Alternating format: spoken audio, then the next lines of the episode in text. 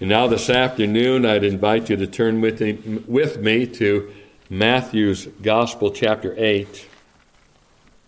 Matthew chapter 8. We'll read a section beginning in verse 1. Well, actually, no, I'm going to, well, yeah, yeah, we'll do verse 1. I said verse 5 in my notes, but I changed my mind. We'll begin in verse 1. And I want you to see it from verse 1 because I want you to understand and appreciate the context of what is happening now. In the previous three chapters in Matthew's Gospel, Christ has been in the Mount. We have that section we know as the Sermon on the Mount. And what we have now, beginning in chapter 8, is what takes place in Christ's ministry immediately following that sermon. So we read in verse 1 when he was come down from the mountain, great multitudes followed him. And behold, there came a leper and worshipped him, saying, Lord, if thou wilt, thou canst make me clean. And Jesus put forth his hand and touched him, saying, I will, be thou clean. And immediately his leprosy was cleansed. And Jesus saith unto him, See thou, tell no man, but go thy way Show thyself to the priest and offer the gift that Moses commanded for a testimony unto them. And when Jesus was entered into Capernaum, there came unto him a centurion beseeching him, and saying, Lord, my servant lieth at home sick of the palsy, grievously tormented. And Jesus saith unto him, I will come and heal him. The centurion answered and said, Lord, I am not worthy that thou shouldst come under my roof, but speak the word only, and thy servant shall be healed. For I am a man under authority, having soldiers under me, and I say to this man, Go, and he goeth, and to another, Come, and he cometh, and to my servant, Do this, and he doeth it. When Jesus heard it, he marveled and said to them that followed, Verily I say unto you, I have not found so great faith, no, not in Israel. And I say unto you that many shall come from the east and west, and shall sit down with Abraham and Isaac and Jacob in the kingdom of heaven. But the children of the kingdom shall be cast out into outer darkness. There shall be weeping and gnashing of teeth. And Jesus said unto the centurion, Go thy way and as thou hast believed, so be it done unto thee. And the servant was healed in the self same hour. Amen. We'll end our reading in verse 13. We know the Lord will add his blessing to the reading of his word for his name's sake. I had the privilege a week ago, I think it was a week ago Monday, of bringing the devotion to the sermon audio prayer group uh, some 70 people from all over the world. Kind of interesting to scroll through the screens and see the different uh, places that are represented. Uh, I think of a man from Cambodia who was there, number of people from Canada, some from Mexico, and uh, some from various places in Europe, a, free, a, a, few from Northern Ireland that are on there. And uh, so I considered it a blessing though it's always a challenge because uh, I am restricted to 10 minutes. Give a 10 minute devotional. Uh, it's a wonder I got invited back because after the last time I did this, I didn't time myself at all. I had no regard for the clock, and I didn't discover until I saw uh, the sermon uploaded, and they are all uploaded uh, on uh, the United Prayer Front site. And I discovered to my horror I had gone 16 whole minutes, almost as long as Joel Beeke. He went 20, but he's Joel Beeke. so this time I made sure I had a clock in front of me, and I was uh, much better in uh, reaching my um, required time uh, requirement. But I had been struck from a text. I didn't actually preach on this text, but I used it as um, uh, an illustration, the words that we find in verse 8 at the bottom of the text, where the centurion says to the Lord, But speak the word only, and my servant shall be healed. But speak the word only. I'm reminded of a great man of the past, a reformer, William Tyndale, the man who's generally recognized as the reformer that translated the Bible into English. Now, it's true that Tyndale wasn't actually the first man to translate the Bible into English. Nearly a hundred years earlier, John Wycliffe had made the first translation. Interesting to note that Wycliffe's translation was out of the Latin. Tyndale's translation was out of the original Greek and Hebrew. So he has a little bit of an advantage there, I suppose. And Tyndale was the first one to really publish and circulate the Bible to the English speaking people. His story is certainly one worth studying. It was not an easy thing to publish and distribute the scriptures in those days. In fact, it was done with the risk of being burned at the stake, the very thing which eventually happened to William Tyndale for publishing and distributing the scriptures. Punishable by death, burning at the stake uh, by the Church of Rome, no less. Now, it might be easy to ask why. Why would a man take such risks to circulate the Bible? And I believe the answer must be found in the fact that Tyndale knew the power of God's Word. Indeed, the Reformation could be described as a time when God's Word went forth with great power once again. And so, an interesting question arises out of Scripture and out of history. And the question would be this, and this is what I dealt with in the devotion How close are we to untold power and blessing? Do you know how close we are to revival as a nation? I'd have you realize that we are only a word away from untold blessing and revival and power. We're only a word away from the next Reformation. All that needs to happen is for Christ to speak the word only. The centurion in our text realized this. Interesting that in the beginning of this chapter, you find a leper approaching Christ who says to him in verse 2, Lord, if thou wilt, thou canst make me clean. And Christ responds by putting forth his hand and touching the leper and healing him of his leprosy. And immediately following that incident, we read of the centurion. And actually, we know from Luke's account that it was a representative of the centurion who came to Christ seeking his help for a servant that was sick of the palsy and grievously tormented. Very seriously ill was his servant. And I find it somewhat amazing in verse 7 to see how far Christ would condescend to the understanding of those that were seeking him for healing we read in that verse that Jesus saith unto him, I will come and heal him. Do you see how far Christ is condescending to make that statement? There was a growing understanding in the minds and hearts of those that surrounded Christ that he was a man with great power.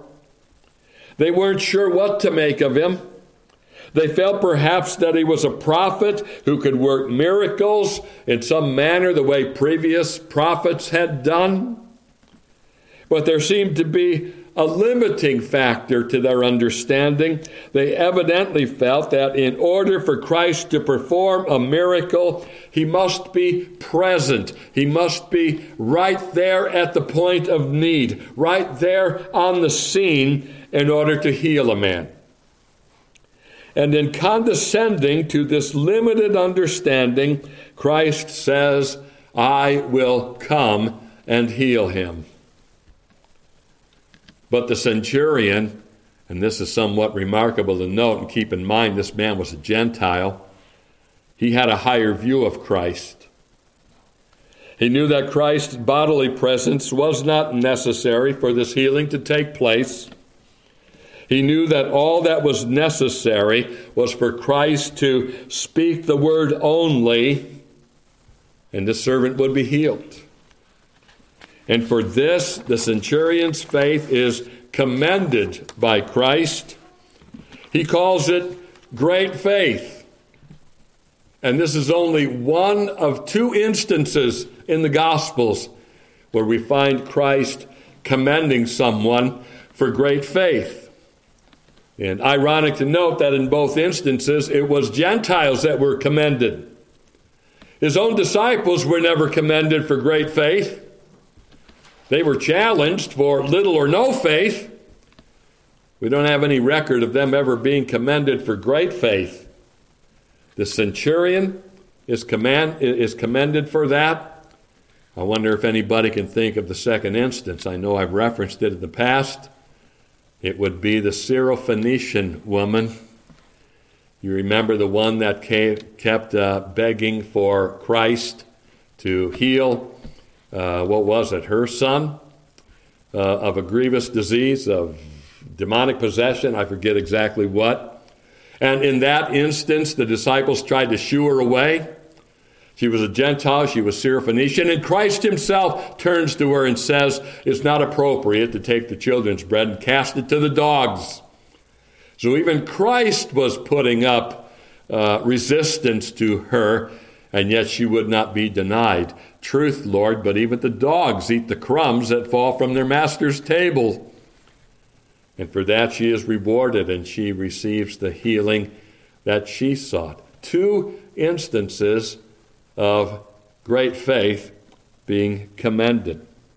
Well, what a challenge to us. If we can believe that all that's necessary for personal or nationwide revival is for Christ to but speak the word only, then we can be, in, be encouraged and challenged to attempt and expect great things in the cause of Christ, but speak the word only, the centurion said.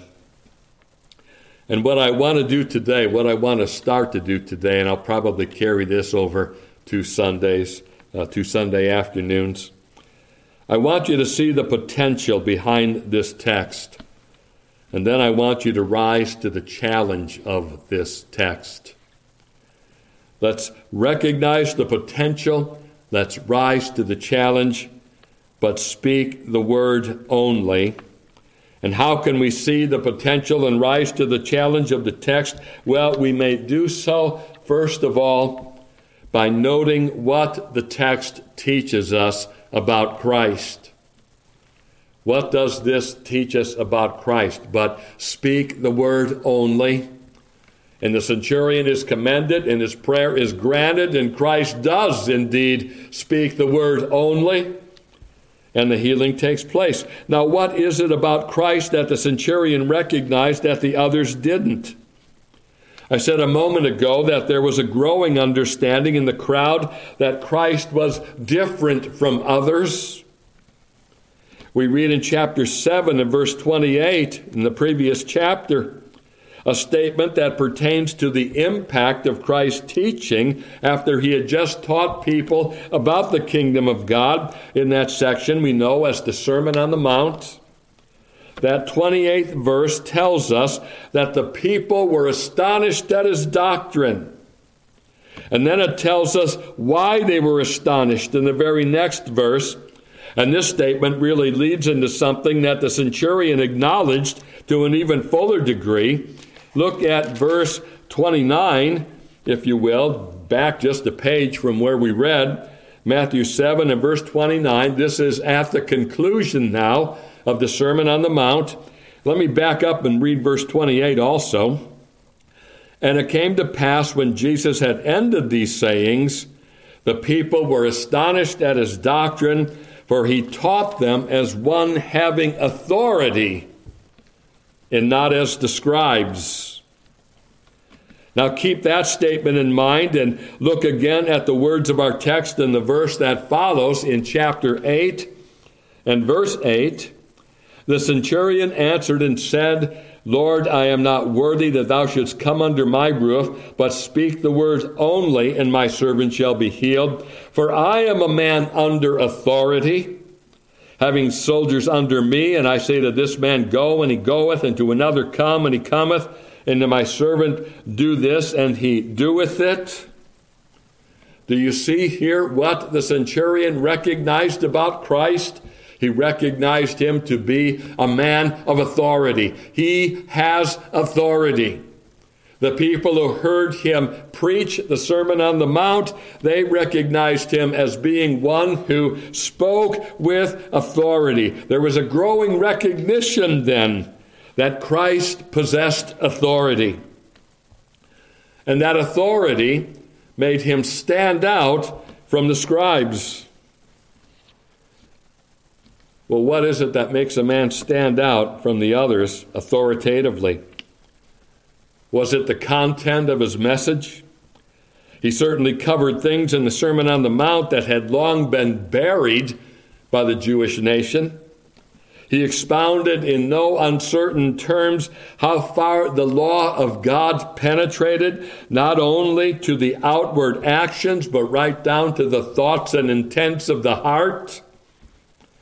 But it wasn't merely the content of his teaching that enabled others to perceive his authority.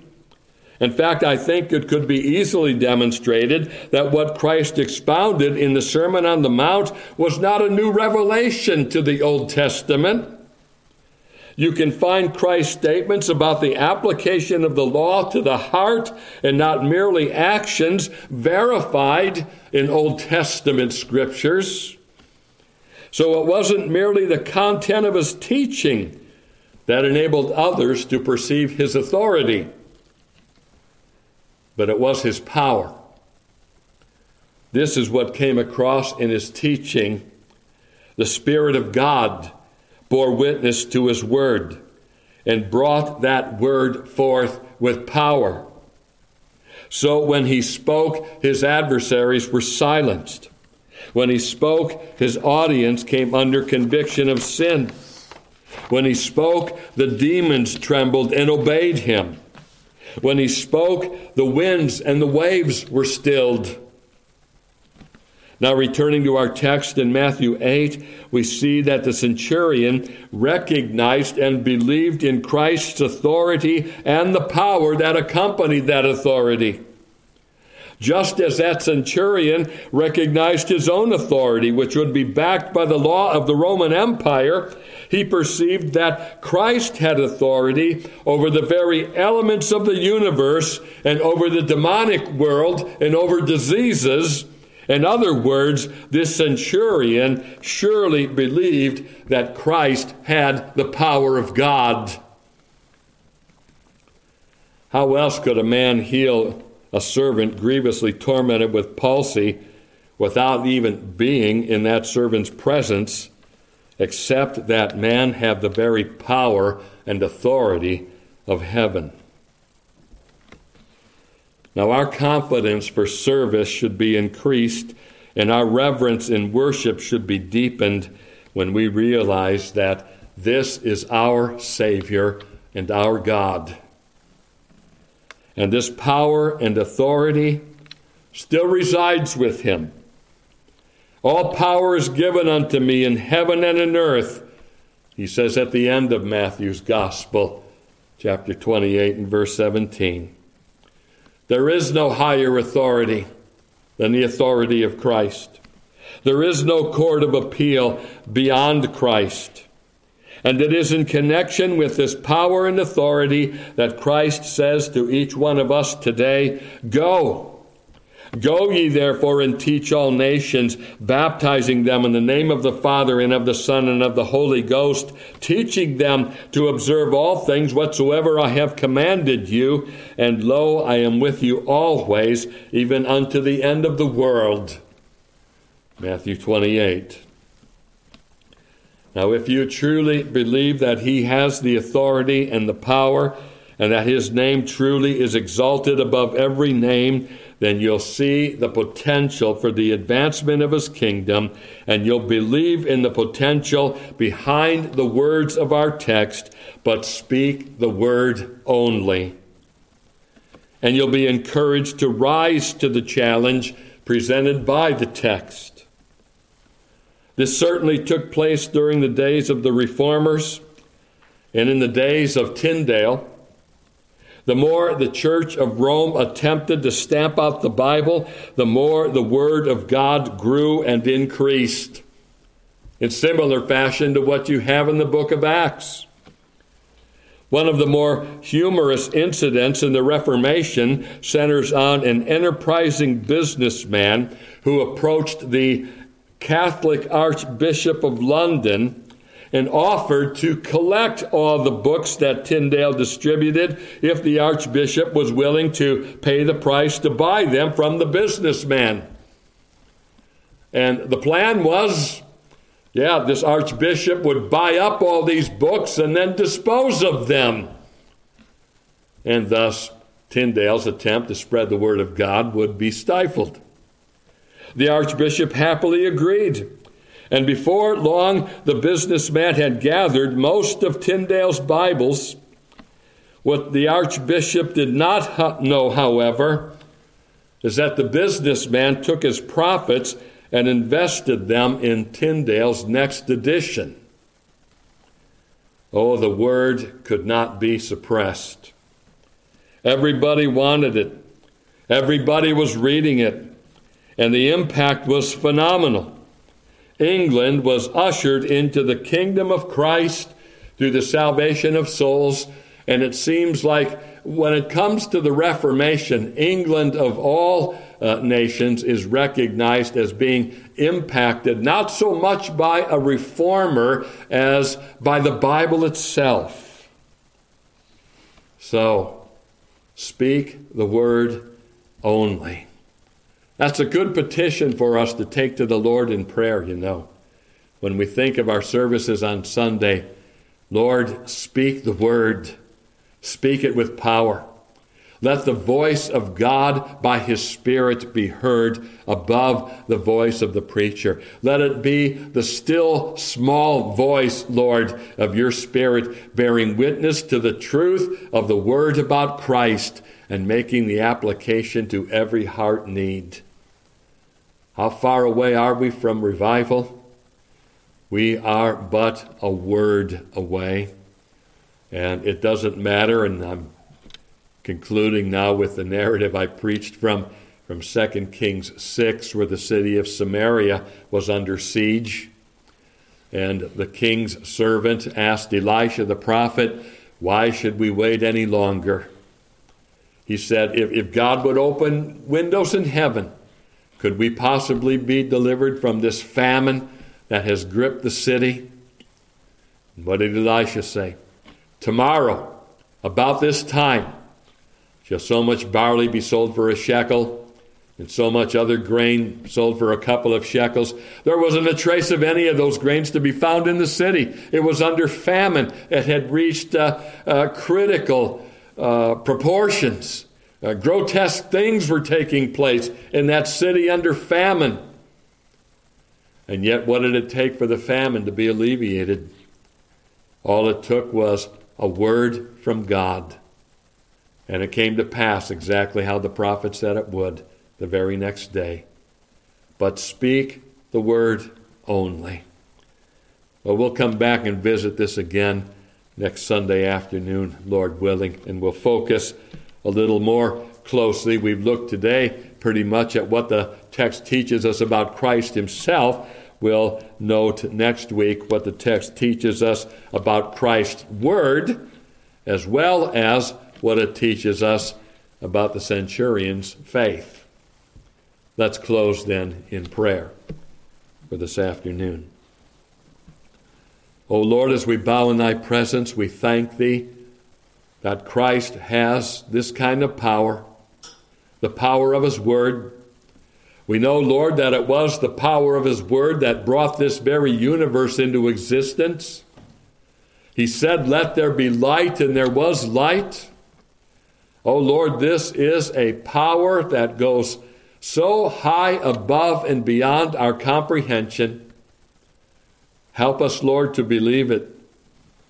Help us to seek Thee for it.